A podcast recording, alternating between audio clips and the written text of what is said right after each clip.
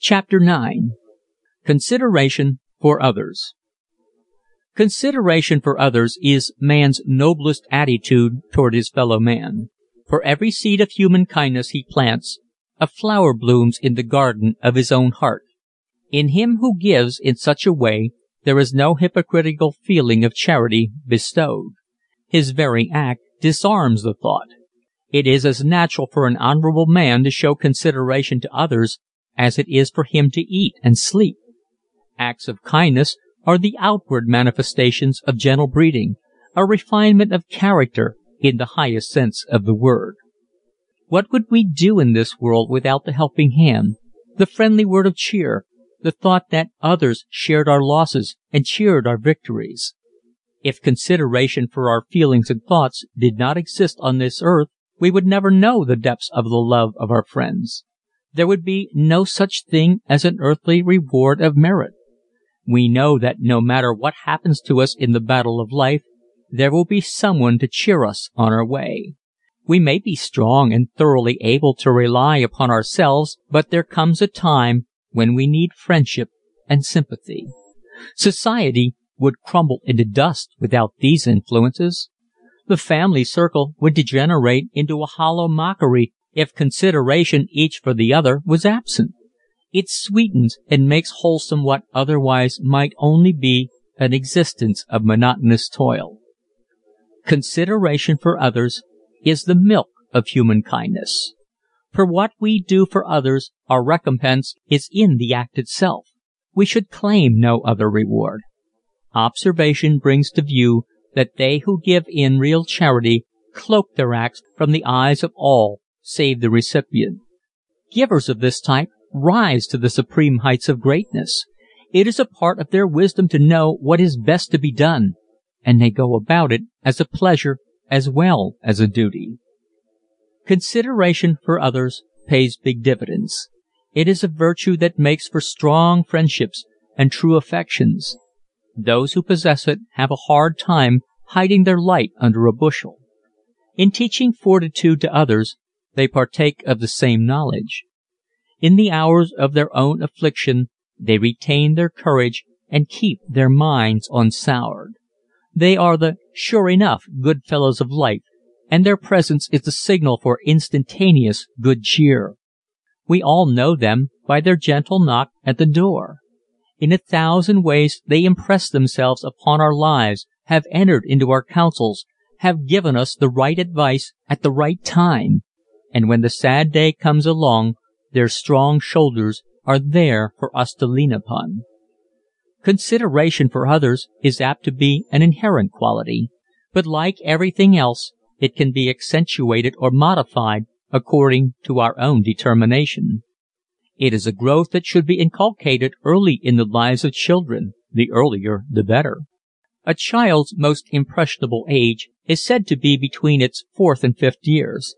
Then is the time to teach it the little niceties of life the closing of a door softly tiptoeing quietly that mother may not be awakened from her nap tidiness cleanliness good morals all of which are to become vital factors in a life of consideration for others.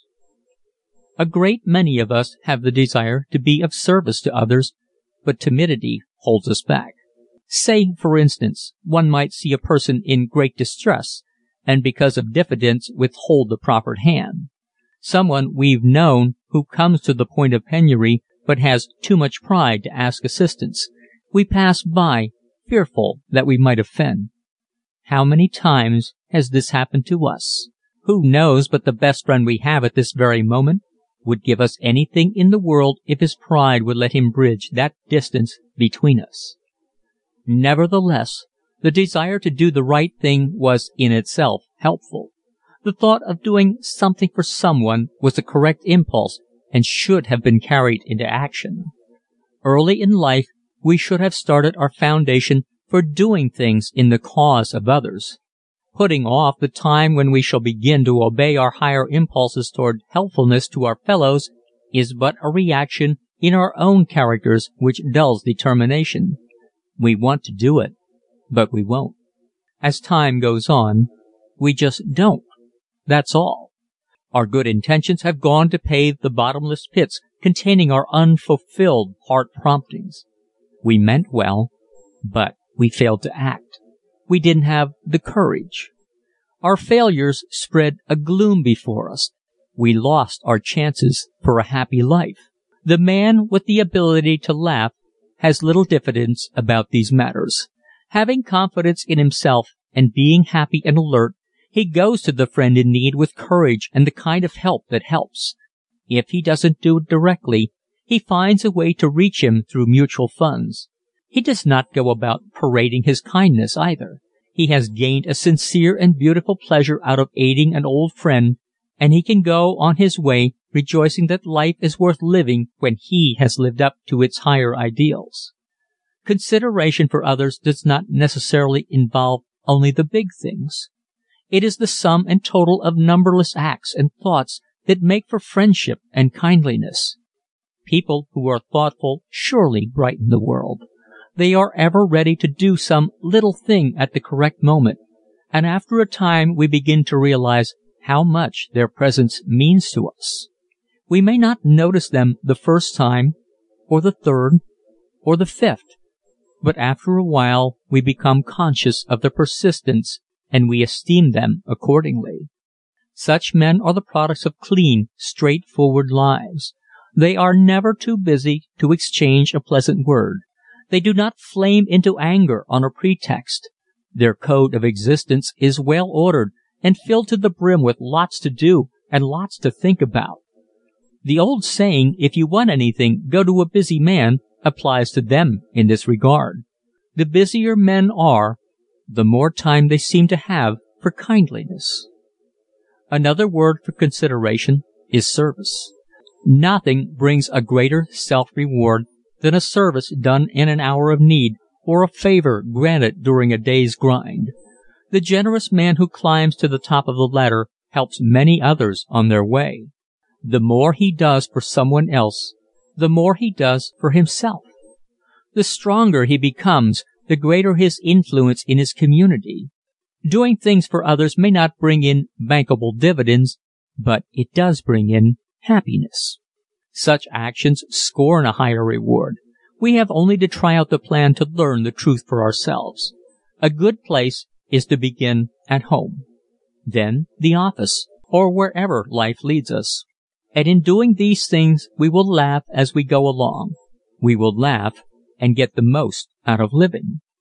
Our little day by day kindnesses when added together constitute in time a huge asset on the right side of our ledger of life we should start the day with something that helps another get through his day, even if it isn't any more than a smile and a wave of the hand, and he will remember us for it. It is said that advice is cheap, and for that reason is given freely. But the proper kind of advice is about as rare as the proverbial hen's tooth. In order to give real advice, we must understand the man who asks for it. If what we say to him is to become of value, we must see to it that his mind is put in proper shape to receive advice. Be sure that he laughs, or smiles at least, before we seriously take up his case. And when we have done our stunt in the way of advice, let's send him away with a fine good humor. A friendly pat on the back as he goes out our doorway may mean a bracer to his determination. You'll put it over, we shout after him. And thus we have been of real help. He needed sympathy and courage.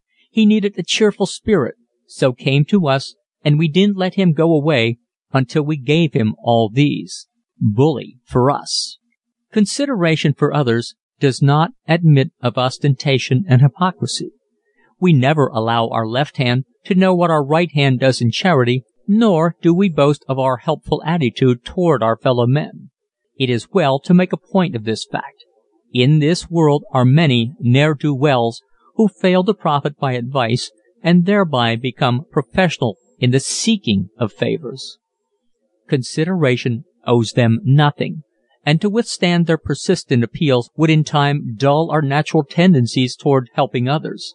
The world helps those who help themselves. We have little admiration for the man who is forever whining.